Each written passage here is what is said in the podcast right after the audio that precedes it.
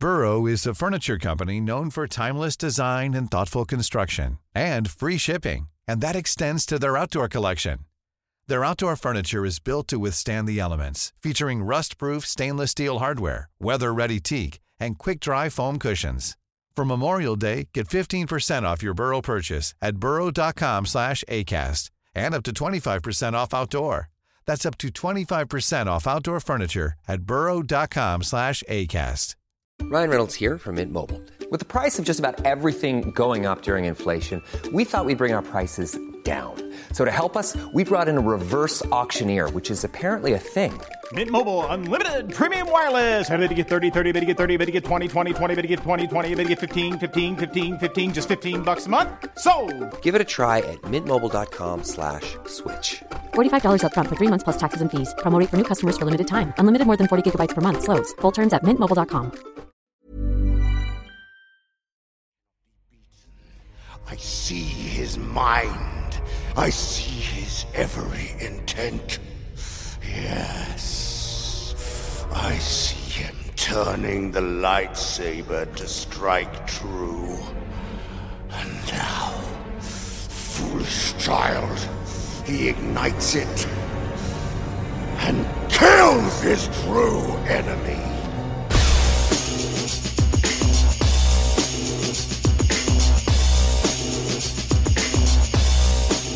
Welcome to Neon, the podcast that takes pop culture and reveals the history lurking behind it. I'm Jem Deducci, and this time we're looking at The Last Jedi, the Star Wars movie that came out in late 2017. Which means, of course, we're going to be talking about Napoleon and Hitler and the Roman Empire and Warhammer, and of course, finally, conspiracy theories about Jar Jar Binks.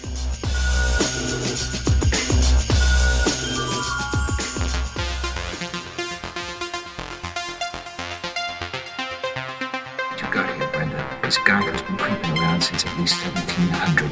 Not possible. You've been here for three and a half hours. Now, how many different ways do you want me to tell the same story? Notice anything unusual about Santa Carla yet? No. It's a pretty cool place. I'm impressed. How many questions does it usually take to spot?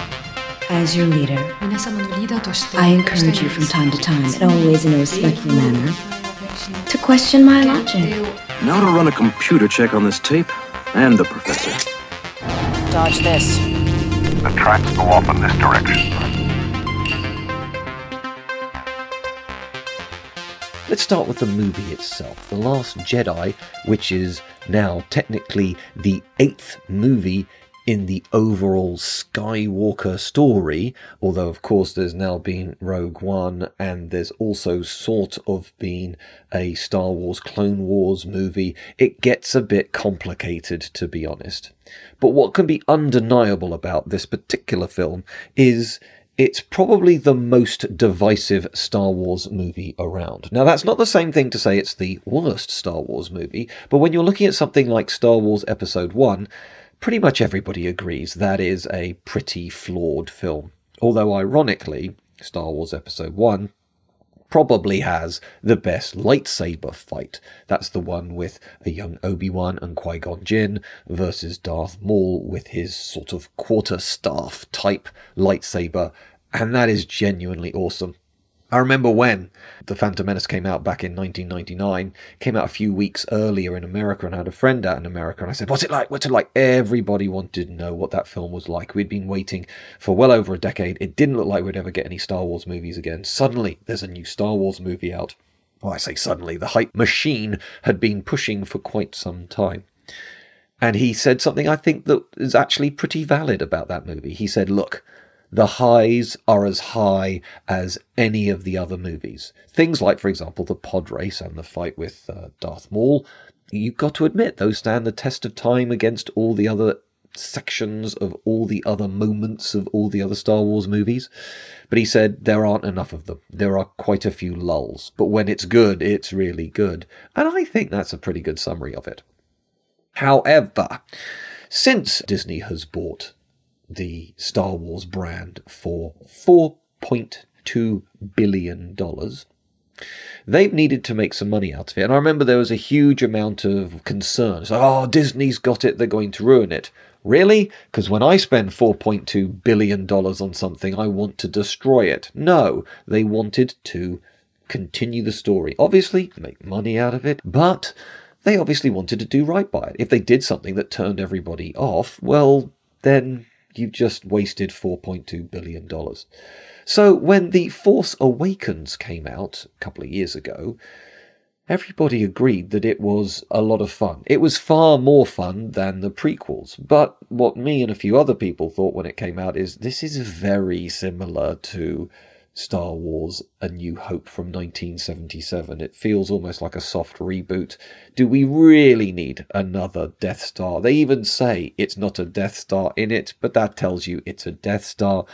But seeing Han and Chewie together and the sort of slight bickering that's going on there and the wonderful line when John Boyega, who's the stormtrooper, says, oh, why don't you just use the Force or something like that? And why don't you just force it up? And Han Solo goes, that's not how the Force works. And that's just a wonderful cranky line of dialogue there from Harrison Ford. Anyway, the point is, while perhaps people wanted a little bit more, people did enjoy, undeniably, The Force Awakens. And let's face it, it grossed more than $2 billion at the box office, and that's not including all the merchandising and stuff like that. So, pretty much Disney managed to make their money back with the first movie. And it is also worth pointing out that that film, not adjusted for inflation, just as in terms of box office, is the second biggest grossing movie of all time after Avatar. So, mission accomplished. Then Rogue One came out. Now, this was the first of Star Wars stories, and that particular movie was telling the story of how the rebels got the plans for the Death Star. So, if you like, it's just before Star Wars A New Hope in 1977. And I actually really like that one. I think it's one of the best Star Wars movies. So again, it's not perfect, but I think it's really good. And I, I like the fact that the director, Gareth Edwards, said do you know what? We haven't really seen much war in Star Wars. There's an awful lot of action and excitement, but there are very few pitched battles. So that's clearly what he was going for in the last bit of it. And it was a glorious looking movie.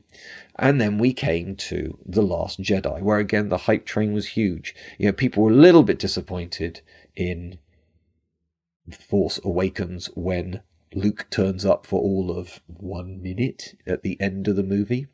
Maybe not even that. Um, I might be overdoing his cameo, but this was all going to be about Luke, the person that we all learnt about the Star Wars world with. He was a wide eyed teenager back in 1977, and he learns about the rebellion and the truth about his family and so on and so forth. So everybody was more than pumped about Mark Hamill coming back to play Luke Skywalker once more. And indeed, after we'd seen what Harrison Ford, a notoriously grumpy actor, had done with Han Solo, and obviously had had fun with it, it all looked really, really good. But they decided to push against preconceived ideas. In essence, you could argue they'd learnt from The Force Awakens. If you just give people what they want, people realize that's not actually what they wanted. So they took some real risks. And it seems that there are two camps in this. Either this was a really brave move and it really worked and it may even be the best Star Wars movie of all time, or you're from the group of you have just destroyed my childhood and this has broken the Star Wars franchise and you have destroyed a much beloved character of Luke Skywalker in a ridiculously pointless way. Now, I think the problem with the internet is everything tends to be turned into black and white. I sit in the middle. I liked some of the brave choices. I think that the criticism that Luke seems to have turned into a grumpy old man, who might even be willing to kill some of his pupils, is a long way away from the wide eyed youth who was all about hope that we saw in the late 70s and early 80s. But you know what? 30 years have passed. You look at your parents or your grandparents, they're not the same as when they were 20 years old, okay? You do. I recognize this myself. You get a bit grumpier and more cynical. And if you'd made some of the mistakes that Luke Skywalker had made, I think it makes complete sense. If you're still sitting there being a golly gosh darn it Jedi slash moisture farmer, I think we would have all been bitterly disappointed that that character had shown very little development apart from developing force powers over the last 30, 40 years. That isn't a very satisfying character arc. What I have a problem with are two areas, and one of them is going to be something I'm going to be concentrating on for most of this podcast. I've already gone off piece, but I think you recognize that with Neon, but I will be getting back to all those points that I mentioned earlier. I think the stuff on Canto Bight where Finn and Rose are trying to get that hacker, well, they don't get the hacker they were looking for, and this is all to open a door, and when they eventually get to the door with their hacker, Eh, they don't open the door. So, what was the point of all of that? And indeed, halfway through the big chase on the back of the giant dog horse things, I was sitting there going, I just don't care about any of this stuff. And it was a real dead end. And after all the interesting stuff with Finn in the first movie of the new movies, I was disappointed that he really wasn't given much to do in the second one. And Rose, great. Great to have an, another female cast member. And it's great to see that she wasn't some kind of size 8 little beautiful white girl. You know, she was uh, she looked like a real woman, uh, obviously of Asian ancestry, and that was great to see. But she wasn't given an awful lot to do. She wasn't a particularly fleshed out character. So that whole bit just felt like a big cul-de-sac, a big dead end in, in a rather long Star Wars movie. But the other thing is to do with Chekhov, Anton Chekhov. He famously said, in terms of structure of a story, if you show a gun in Act 1, it must fire in Act 3. In other words, if you're setting up something, you need it to have some kind of exciting resolution later on. And Snoke was set up as a big bad, as somebody who was really interesting and huge. I know the internet went crazy with theories, the Darth Plagueis stuff, and blah, blah, blah. But to have him, I'm sorry, spoiler now for Last Jedi, okay? But to have him die with no explanation as to who he was, with no real comeback on it, again, a little bit like the whole Canto Bight stuff, what was the point of him? He didn't really serve much of a purpose. However, I think that people who complain about how he died, I think it he died in a really clever way. He was showing his arrogance and overconfidence in the situation, and I thought that Kylo Ren played it well, and it led to a really interesting scene between Kylo Ren and Rey. However, the bit I want to concentrate on is the moments immediately after his death, Snoke's death, that is. First of all, that was a gorgeously created throne room. I love the red backdrop. It just, the whole thing looks so theatrical, and I mean that in a good way. And then, and this is the bit we're coming to, they have no name in the movie. It's interesting that some things are so heavily marketed that we don't realize we never hear the name in the movie. So, yes, those red guards around Snoke, because I've seen the action figures, they are Praetorian guards. And that's the thing I'm going to be concentrating on in this particular podcast this idea of an imperial bodyguard. And those Praetorian Guard then have one of the most exciting scenes in all of Star Wars, as they have this huge sort of lightsabery type fight with Kylo and Rey, and it is spectacular. The first time we'd kind of seen martial arts in a Star Wars movie had actually just been in the previous one, in Rogue One, where you see the blind not Jedi, definitely not Jedi. They keep saying not a Jedi, but sort of fourth temple type guy. Chirrut is his name. Chirrut's his name. And uh, anyway, the point is, you start seeing him do cool martial arts against stormtroopers, and the moment he does it, you think. Martial arts absolutely fits into Star Wars. You can imagine that a sort of force empowered individual could do Bruce Lee type stuff. So that makes complete sense. And clearly, they got some expert martial arts people in the Praetorian Guard armor to then have this amazing fight with two of our heroes slash anti-heroes. So that's what's going on there. But what I wanted to point out about that is there is a long list of sci-fi or made up stories, fantasy, which hark back to real imperial guards, real bodyguards of emperors and leaders and rulers, and they quite often get it wrong. So, I said I'd talk about Last Jedi. The next thing I'm going to jump into is another sci fi story, and that is Warhammer 40,000. Now, if you haven't heard of Warhammer, give me a minute and let me fill you in. Okay, back in the 1980s, there's this company called Games Workshop. It's a British company and they do fantasy modeling and role play games. And they came up with two areas that they have now developed over the last 30 odd years. And using the modern terms for them, you have Age of Sigmar, which is a fantasy game in the ye olde world. Think Lord of the Rings, and you're on the right track. Then there's Warhammer 40,000, which, as you can guess by the number, it's set in the future, a grim future of war. And I could say a bit like Star Wars, but that really isn't doing the style and tone justice at all. So, now to just delve into Warhammer 40,000 for a moment. So in the game, what is Warhammer and Games Workshop? So the idea is you buy plastic kits and you create models out of them and you so you build the models you then paint the models and then you play games quite often tabletop battles with the models. There are a number of variations of this stuff. In the time of 40,000 you have this god emperor of mankind but he has been much diminished. He's almost like a ghost. He's like a barely living skeleton inside the golden throne as it's called this massive machine that's just barely keeping him alive and the Millions of people have lost weight with personalized plans from Noom, like Evan, who can't stand salads and still lost 50 pounds. Salads, generally, for most people, are the easy button, right? For me, that wasn't an option. I never really was a salad guy. That's just not who I am. But Noom worked for me. Get your personalized plan today at Noom.com. Real Noom user compensated to provide their story. In four weeks, the typical Noom user can expect to lose one to two pounds per week. Individual results may vary. Burrow is a furniture company known for timeless design and thoughtful construction and free shipping, and that extends to their outdoor collection. Their outdoor furniture is built to withstand the elements, featuring rust-proof stainless steel hardware, weather-ready teak, and quick-dry foam cushions. For Memorial Day, get 15% off your Burrow purchase at burrow.com/acast, and up to 25% off outdoor. That's up to 25% off outdoor furniture at burrow.com/acast.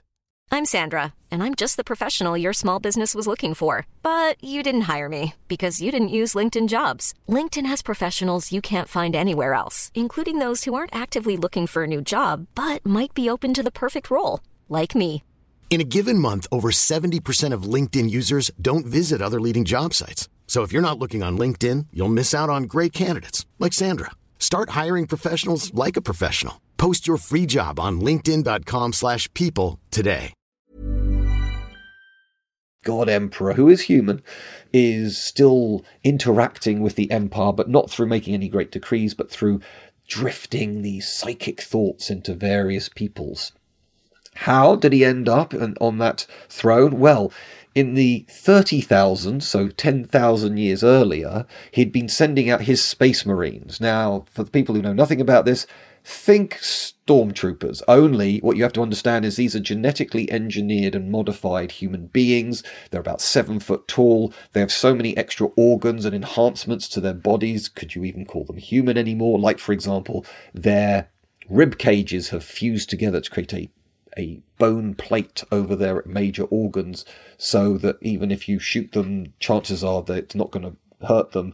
And you put this huge brute who is ultimately almost immortal as well, who can, who's learned how to fight over centuries, who's been through horrific trials just to become a space marine, as they're called, and then you put that guy and you stick him in this power armor, which makes him even bigger and tougher, and really stormtroopers just pale into comparison next to something like that. But if you can imagine something almost like Ripley at the end of Aliens, if you can imagine somebody in that thing, only it's fully encased in armor, and also the person inside it is seven foot tall and incredibly strong anyway, and even the basic gun is what we would now consider something like a grenade launcher.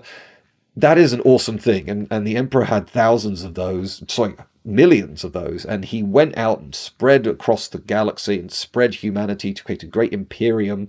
But leading these space marines were even bigger badder guys called primarchs and the the basically the adopted son of the emperor was a guy called horus and he got corrupted by evil chaos in the terms of warhammer and so some of the chapters some of the armies of space marines fell to this corruption fell to this chaos and started to attacking the imperium and they managed to get all the way back to earth and there was a huge fight on planet Earth, on the basically the palace planet of the Emperor. And the Emperor fought basically to the death with Horus. And I always love the line where they're fighting with each other in their power armor and they're throwing all their psychic powers at each other. And there's a line which says basically, a power enough to destroy planets flew between them. That gives you an idea how powerful they are. They would wipe out anything in the Star Wars universe by comparison. Darth Vader wouldn't last two minutes against something like Horus. But the point is, around him at that time, the Emperor had his personal bodyguard, the Adeptus Custodes. There's an awful lot of mock cod Latin in Warhammer. And so these were the imperial guards, the Praetorian guards in their great golden armor who were there to keep the emperor safe from harm. And they failed because although the emperor killed Horus, Horus gravely wounded the emperor, which stopped him being a walking, talking human being with godlike powers, and instead he was encased in this golden throne. Sorry, went on for a little bit more than a minute, but here's the thing. So there's this whole lore around the Adeptus Custodes that because they made this one mistake, they failed once 10,000 years ago, that uh, they they've kind of got a grudge, and they are the best of the best, and they're hugely elite troops. And if you ever play the game with them, they are incredibly overpowered, which is why you're not allowed many of them. And although that begs the question, what are they doing out in the battlefield? Sure, they, they should be guarding the Golden Throne. You remember the last time, but they really have never got over that failure. And I think that's an interesting idea because when you talk about the Adeptus Custodes and their, their mindset, and you talk about the Praetorian Guard in The Last Jedi, the way they act is once they're, the person they were meant to be protecting has died, well, it's almost like we need to keep fighting. We need to honor this person. And I'm sorry about that, but that's actually not what happened in real life, with one very bizarre exception. So allow me to tell you a little bit about the real Praetorian Guard. You know, the ones from ancient Rome. The Praetorian Guard actually took its name from the campaign tents that the generals used way back in the Roman Republic era. And they ultimately had their roots as an elite guard. And what you have to remember is that the more warlike emperors, you know, some emperors just sat around in pleasure palaces. Many emperors were actually generals who came to power. And for those more warlike emperors, it would have been those men who they'd fought side by side and shown real loyalty to that general that when they became an emperor, well, naturally, you're going to be my guard. Thank you. So, what you need to understand is, after all the violence that had led to the rise of Augustus, Augustus, Caesar Augustus was the very first emperor. Julius Caesar technically wasn't an emperor, and Caesar Augustus recognized that he had a need for some bodyguards, and the first guard numbered just 500. However, fairly quickly uh, moving on, you end up with a thousand Praetorian guards, and even later on from that, they get to quite a large size. They're basically the size of a legion, although at this size, this time, 500, 1,000, that's a sizable force. It's certainly enough to protect an emperor, but it is absolutely not enough to be really an army in and of its own right.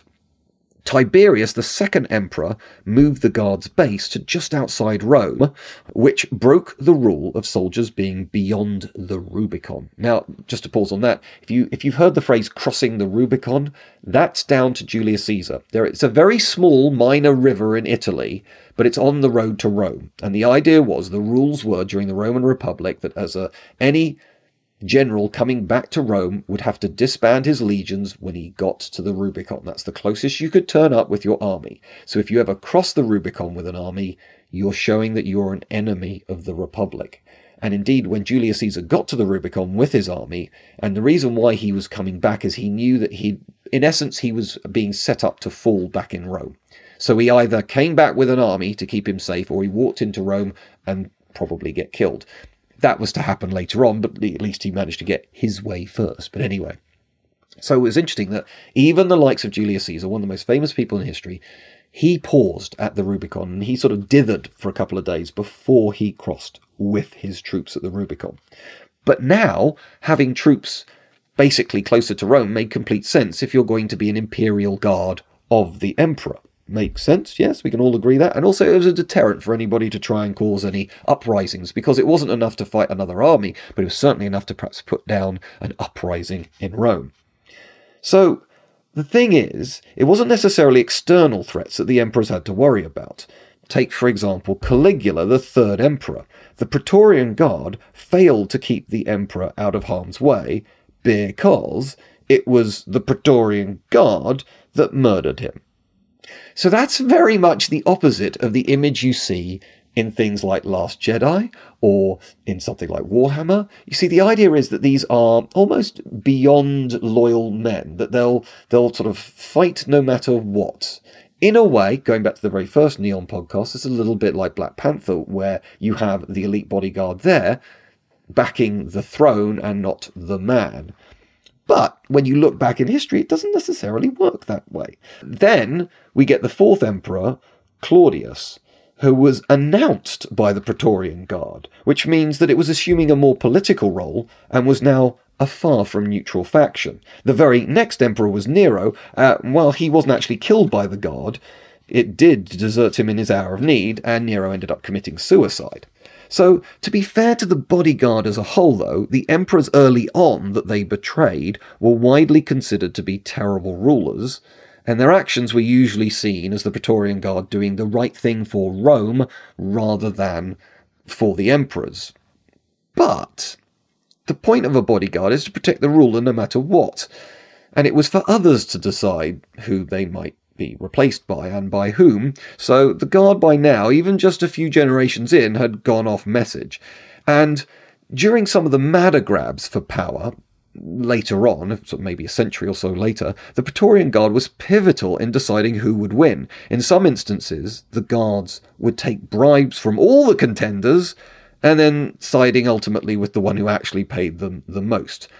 Again, this is not the way that guards are generally portrayed in fiction and well over a dozen emperors were either killed or brought to power through force by surprise, surprise, the Praetorian Guard. So it should become as no surprise that basically by the end of the 3rd century AD, their actions have brought them pretty much into disrepute. And it was the Emperor Constantine, Constantine the Great, in the early 300s, who finally had them disbanded and replaced with the Imperial Germanic bodyguard, a group of outsiders that owed their allegiance to the emperor and emperor alone to try and break this idea of being political players. So, there's the Roman example. But what's interesting is some people in history did manage to get loyal guards. So you've got the old guard and the Imperial Guard of Napoleon. Indeed, you have the Old, the Medium, and New Guard. And these were veteran soldiers. These were very much based like the Praetorian Guard in Rome. And what was interesting is they only once in battle, when he sent in the Guard, everybody worried about that because some of these men had been fighting with Napoleon since the 1790s. They'd been the equivalent of all around the world. They might have fought in somewhere like Egypt, they might have fought in somewhere like Italy and Russia, and here they are coming onto the battlefield now. So they were very much a scary sight to be seen by any army Prussians, the, uh, the British, whoever. The Guard were a worrisome thing, and the only time they retreated was actually at the Battle of Waterloo when the Guard accidentally walked into an area where there were British troops hiding in corn and basically at point blank range with consistent volley fire. The guard just happened to be in the wrong place at the wrong time and they were under such withering fire well, they had to make a judgment call and they started retreating. Of course, when the French army saw the Guard retreating for the very first time, that led to chaos and loads of people started fleeing the battlefield. That was one of the most pivotal moments in the Battle of Waterloo. It wasn't the only one. I don't know, maybe at some point I'll do the Battle of Waterloo and something else. But there you go. There's an example of a loyal uh, Guard Another example of a loyal guard is unfortunately for somebody that they shouldn't necessarily have been loyal to, and that's Adolf Hitler. And I now have to attempt to pronounce a rather tough German phrase, which is SS Begleitkommando des Führer. Now, uh, I hope I nailed one of those words, but then again, I'm not going to sweat about correctly pronouncing a part of the SS. But what's interesting about this bodyguard is it wasn't particularly big at the very beginning there were eight of them, and by the end we're talking dozens. But this is more in the style of the very early Praetorian Guard rather than the later Praetorian Guard where you have sort of thousands of these people running around. And what's interesting is that they were the only people who did not have to hand in their weapons around Hitler. They were that trusted. And indeed, to be fair to their job role, they did remain loyal and stayed with him both in the Wolf's Lair uh, out in the east and then in Berlin in the bunker right up until April 1945. And so they were loyal until Hitler killed himself. So I guess you could argue that isn't particularly great either. So you've had Napoleon, you've had Hitler, you've had the Romans. I've talked a bit about the movies. But let's finish off on that other thing I said I would do, which is the wonderful world of Jar Jar Binks conspiracies. As people have attempted to try and go back to the prequels, they've tried to make them more interesting. And I like this. I'm not saying I agree with this, but I like this in the sense that if you rewatch the very first prequel, the Phantom Menace, episode one, you'll notice that Jar Jar Binks, who is easily the most irritating character in all of Star Wars lore, although he is uh, deeply irritating, he's in the background of a lot of quite pivotal scenes where people make bad judgments, and he seems to be chewing. And there is this theory that he's not chewing, he's actually talking. You know, like in the original Star Wars, when you get Alec Guinness, Obi Wan Kenobi, going, These aren't the droids you're looking for, and the Stormtrooper goes, These aren't the droids we're looking for. So the theory is that he's a Sith playing a fool who's behind the scenes manipulating everything. And one thing you cannot deny is you do see Jar Jar Binks in the Senate give unconditional power to Palpatine, making him the Emperor. Jar Jar Binks does actually kick off the Empire. Bizarrely. Uh, but you put all that together, and the theory is Jar Jar Binks is actually a Sith Lord.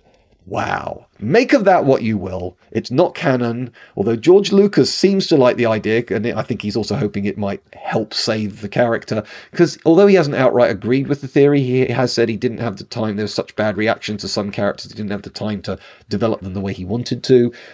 Make of that what you will. But yes, this is Neon's thoughts on The Last Jedi and more importantly, Imperial Guards. If you want to get involved in the conversation, it is Neon Podcast on Twitter and Facebook. It's neonpodcast.com, that's the official website. If you want to talk to me, Jem Duducu, I'm History Gems with a G, again on Facebook and also on Twitter. Thanks for listening. Keep spreading the word. Please keep liking, give us a five star review. It helps just get the, the message out. Thank you very much.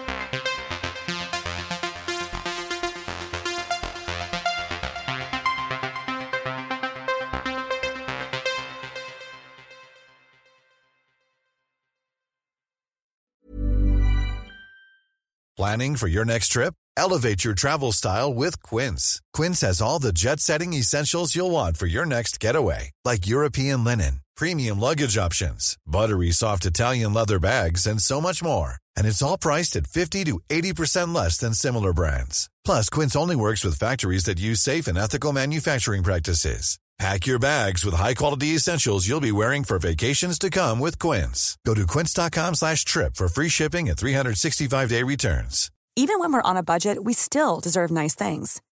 Quince is a place to scoop up stunning high-end goods for 50 to 80% less than similar brands. They have buttery soft cashmere sweaters starting at $50, luxurious Italian leather bags, and so much more. Plus, Quince only works with factories that use safe, ethical, and responsible manufacturing. Get the high-end goods you'll love without the high price tag with Quince. Go to quince.com slash style for free shipping and 365-day returns.